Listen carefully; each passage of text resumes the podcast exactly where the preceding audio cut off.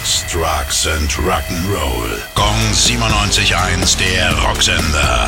Rock News. Neun Jahre mussten Offspring-Fans auf ein neues Album warten. Heute wird Let the Bad Times Roll endlich veröffentlicht, gespickt mit zwölf frischen Songs. Gitarrist Noodles kündigte außerdem an, dass die Band darüber nachdenkt, ein Livestream-Konzert zu veranstalten. Wenn, wollen sie es aber auch zu einem richtigen Spektakel machen.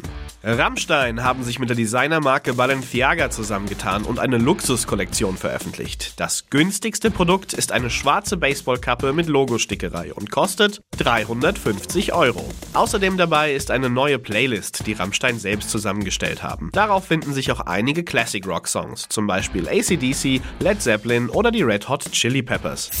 Gong 97.1, der Rocksender. Rock News. Sex, Drugs and Rock'n'Roll.